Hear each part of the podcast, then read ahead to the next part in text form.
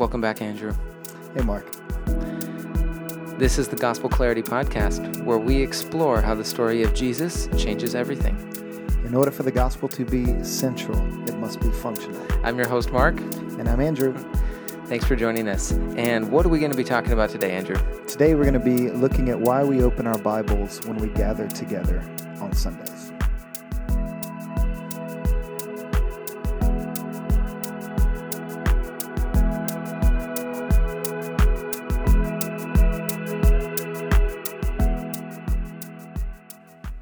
All right, we are back, and I'm excited that we're back here. Fall has officially arrived in Seattle. For those of you who live here, you know what I mean. You know what I'm talking about. Does that just mean the rain starts falling? Well, it dropped like 10, at least 10 degrees, Yeah. and the rain has felt continuous, or maybe the gray clouds have felt a little bit more present. Yeah. Yeah. I feel like the raindrops have been bigger. Yeah, yeah, I feel that. I feel that too. I think the other thing about fall is this time I've really noticed the um, that the the sun is rising later and it's setting earlier. Yeah. And with the rain and the clouds, it just feels a little darker, you know. So you want to like wear more sweatshirts and you know you want to get a little more Drink cozy, more hot tea. drink more tea. I want to read more. You know, it's like the time where you know everything's settling in. It's getting a little colder. So yeah, Well, fall is the most nostalgic of the all, of all the seasons, Mark. I didn't know that. Oh yeah. That's what they say. Is that from just the holidays? I think it's the pumpkins. Oh, okay. I got it. And the food. Um, so, Andrew, you had a uh, a bit of a a life change that happened on um, Saturday night and on Sunday, as you revealed to everyone for the first time. I did. I did. in seven, six years, I six years. I did. I decided to shave my beard off. Yes, it was awesome. It was a Talk about nostalgia. I came in, I saw you, and I said, "That's the Andrew that I, I once knew back in 2011." it's been a while since my face has been has seen the light of day. yeah. Now, how did like splashing water on it feel? Did it feel kind of good? Uh, the water felt good. Uh, breeze, wind feels oh good. yeah, I didn't. Yeah. Uh, not having to do the maintenance before I leave the house. Mm-hmm. Because good. it can be a lot of maintenance a to it. beard, a beard is a beard can be high maintenance. You've got to sculpt it. when you have a big one, hmm and I had a fairly big one. Yeah. And yes, I just needed a break from the maintenance, so shaved it down and we'll let it grow back. And here you are. Yep. Yep. Very cool. So if you see Andrew and you have not seen him yet, you'll notice the difference, and it's pretty cool. Um, Andrew, we are talking about opening. Why do we open up our Bibles on Sundays? So what does that mean? I mean, that seems like a kind of a weird question to ask, but I think it's a pretty important one. Yeah, and that's the type of question we don't want to take for granted uh, because we, uh, not every disciple uh, understands kind of the significance behind why we do what we do when we gather together for the purposes of worship in the church. And so it's important for us to kind of look at the different pieces and the different elements of our gatherings to uh, begin to provide some some perspective on why we do the things that we do, some of the ordinary activities of church life, of worship life, of mission life, of all those things, which is what we hope to explore over the next several episodes. hmm I, I think that's so important, and uh, it goes back to yeah what we want to uh, set up with this gazing and going theme, um, because there's so many. I mean, if you have gone to church your entire life, these things you haven't questioned before. But maybe if you've come into the church a little later in life, you've maybe asked, you know, why why are they, why is this guy standing up here preaching? you know, why are we singing songs together? You know, there that can feel very. Um, very different. Um, and so that's what we want to do for each person. We want to say maybe you've never challenged these ideas or these these things before, never questioned them. We want to provide some substance of and an answer to it.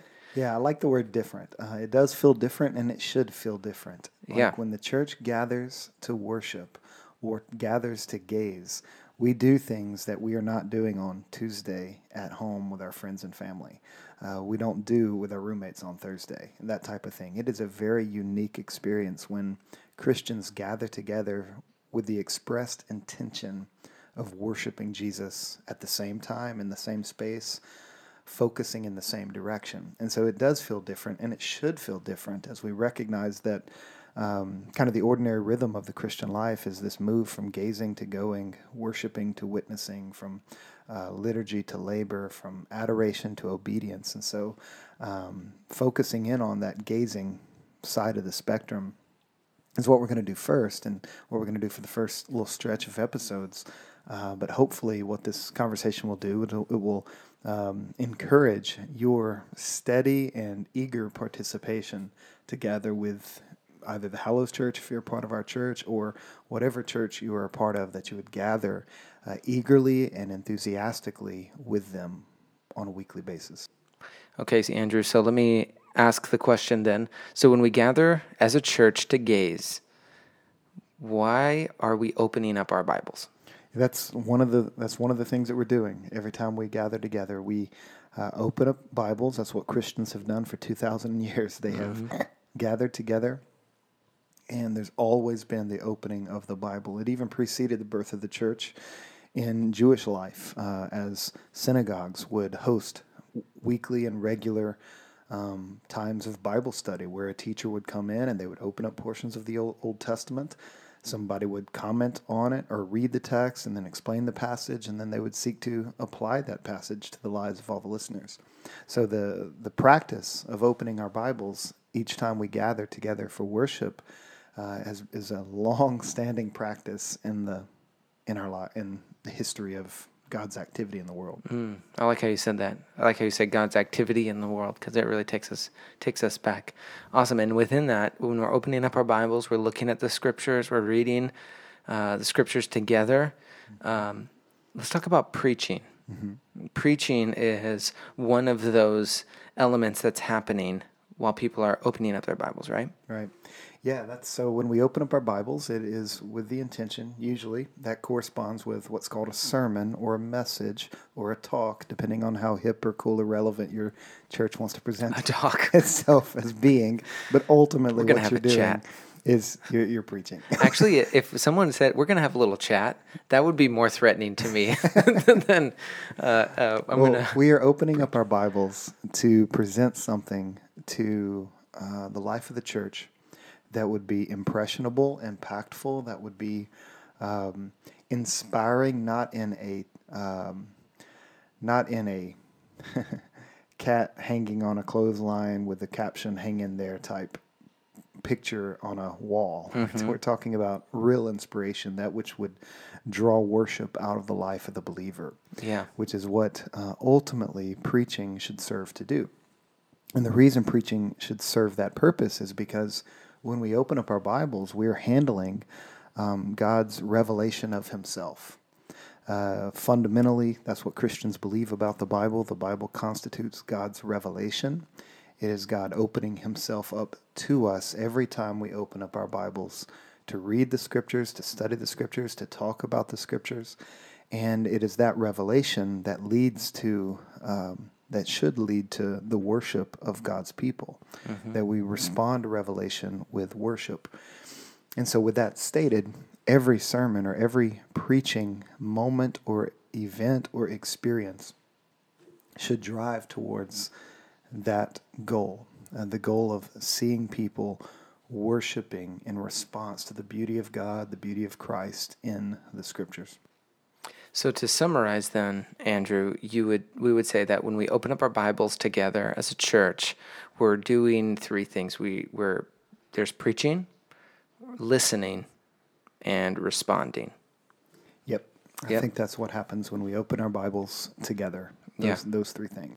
And so for this next uh, for the remainder of the episode, we want to focus and zoom in all of our attention on the act of preaching itself.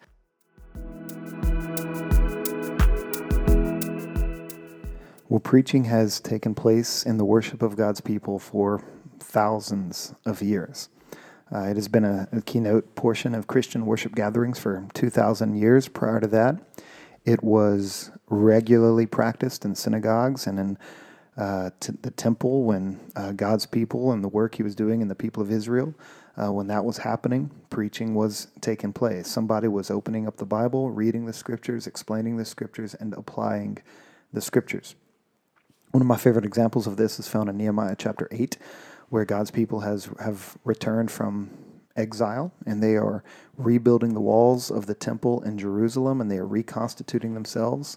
I'm sorry, they're rebuilding the walls for the city of Jerusalem and they're reconstituting themselves as God's people in the promised land and they're aware of the sins of previous generations that led to the exile in the first place and they don't want to commit those again.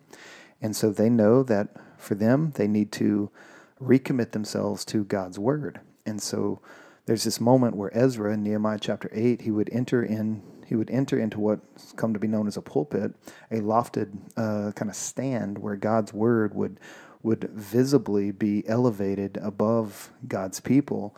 And then Ezra would enter that space and he would open the Bible and he would read the scriptures. And a remarkable thing happens in that chapter where, as he's reading the Bible, just reading the words of God's written revelation, people are starting to weep, they're starting to mourn, they're starting to repent, they are recognizing what all they lost as a result of sin, and, and they are recognizing uh, how wonderful the promises of God are, and all of that is having a deep impact on God's people. And so, um, and all in response to just the reading of the scriptures. I mean, could you imagine that happening in a Sunday gathering if somebody opens the Bible and just reads it? And just in the reading of the scriptures, lives are changed. Um, that's what was going down in Nehemiah 8. Mm-hmm. Now, it wasn't the only thing that happened in that passage because there was a moment where, after reading the Bible, Ezra then equipped other leaders and other voices in Israel to walk amongst the people and to huddle them up into smaller groups and explain what was read in more detail and go into more depth in studying God's Word and um, which is why we say that preaching isn't just reading the Bible. Preaching is reading and explaining the Bible, and but then it's moving from explanation to application or uh, calling people to respond to what it is God has spoken. And that's really where we get into the gazing component of a Christian's worship gathering. Yeah, and that just ties in so well this kind of threefold element preaching, listening, and responding, even in Ezra's time when he's he's preaching they're listening and then they respond another thing to point out too is that that that weeping and that repentance came right after um, rejoicing mm-hmm. and they mm-hmm. were uh, I mean, they had just they were having this huge celebration because they had finished building the walls and they had their city back and they were going to be um, God's people again. You know, there was no more uh, judgment in that way, but it led to once they reflected on that, it led to this repentance. Mm-hmm. And I think you see that play out in other in other part, parts of Scripture as well. Yeah, repenting and rejoicing are often woven together, which is why we encourage repentance because it's a good thing. Mm-hmm. Uh, repentance is sometimes talked about as being kind of a heavy-handed um, thing that we want to avoid because it's it suggests bad things about us, but it's actually a really good thing because it affirms what's true about us. We need to repent, but it also recognizes how good God is. Therefore, as we repent, rejoicing can take place, or rejoicing and repentance can often happen in this at the same time and in the same space. Mm-hmm. I think that's why in Luke 15. Uh, when Jesus gives the parable of the prodigal sons and the parable of the, of the lost coin and of the lost uh, sheep, uh, there's a refrain in there that um, angels are rejoicing every time a single sinner repents. And so rejoicing and repenting going repentance going hand in hand. And this is why when preaching happens, we can deal with hard things and we can be honest about the human condition as it's exposed in and through the scriptures because all that does is it calls our attention to what God has accomplished for us to remedy what's wrong with us, to change us, to save us, to rescue us, to redeem us. And so, yes, there's times when the Bible, as a result of preaching, cuts us deeply and we want to repent, but it doesn't just cut us to leave us to bleed. Um, because the, the same word that cuts us also holds out Christ to us. Mm-hmm. And that's where uh, rejoicing takes place. Yeah, and you can't have that without hearing and without the preaching of God's word in the church. Right, and that's Right. what preaching should aim to do. Yep, Uh, absolutely. we want to we want to handle God's word with honesty. We want to handle God's word in its entirety, and we want to handle God's word in a way that um, deals with what's real about the human condition, and it deals with what's right about God's provision in Christ. hmm And I think in at that end, in God's provision in Christ, I think that's what leads us to uh, what a sermon should, um, how it should be uh, uh, crafted, and what it should be focusing on, which is the gospel. And uh, so, and this is kind of uh, tell us a bit about gospel centered preaching. So, gospel centered preaching is um, basically it recognizes that the Bible, the, the overall message of Scripture from Genesis to Revelation, is a message of redemption. It's a message of, of hope. It's good news. The message of the Bible, when everything is taken into consideration, is incredibly good news. The word gospel means good news. Now, what constitutes that good news is the person and the work of Jesus Christ. It's what um, God did for us in Christ through his life and his death and his resurrection, through his ascension, and through his imminent return or his inevitable return.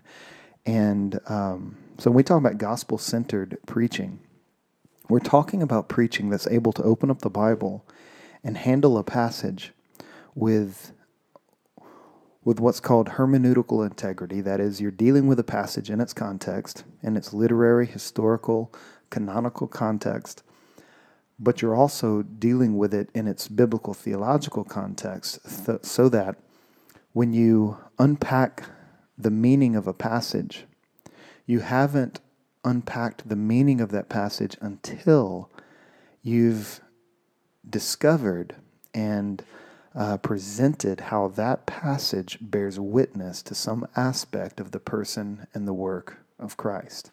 If you don't move there, uh, I would say you haven't really preached. Hmm. Can you tell me a little bit more about that? Why is that? Yeah, well, Jesus would say in Luke 24 that everything written in the law and the prophets and the Psalms was written about to about him. He would say the same thing to the Pharisees. I believe in John 6 or John 4 where he's having a conversation with them and they are uh, and he says, You are searching the scriptures because you think that in them you have life, but I am telling you that those scriptures bear witness to me. And he's, set, he's saying, Look, if you're reading the Bible and if you're preaching the Bible and your reading and preaching doesn't lead to me, you're, you're missing it. You're not getting the life that's intended to be found in the scriptures. Um, and so when we preach and when we teach the Bible, we need to preach and teach in a way that leads to the telos or the goal of Scripture, which is um, Christ, uh, which is Christ Himself, who would who would make those statements. And so it is a conviction that says all of the Bible bears witness to Jesus, but the hard work of preaching is trying to show how that is the case without rupturing uh, what authors originally intended uh, in the immediate context of a passage. And and so doing the hard work of, of, of examining the bible or examining a passage in its immediate context uh, looking at literary factors historical factors cultural factors but also recognizing that every passage has a biblical theological context that it is a part every passage is just a small piece of a much bigger story. And to, the goal of preaching then is to discover the meaning of a passage in its immediate context but then elevate that meaning that message to the biblical theological kind of drive of scripture and trace that in and through some aspect of the person and work of Christ that that every passage can can and does do that in a discernible way uh, if we're willing to um, utilize all the resources at our disposal when it comes to interpreting the scriptures.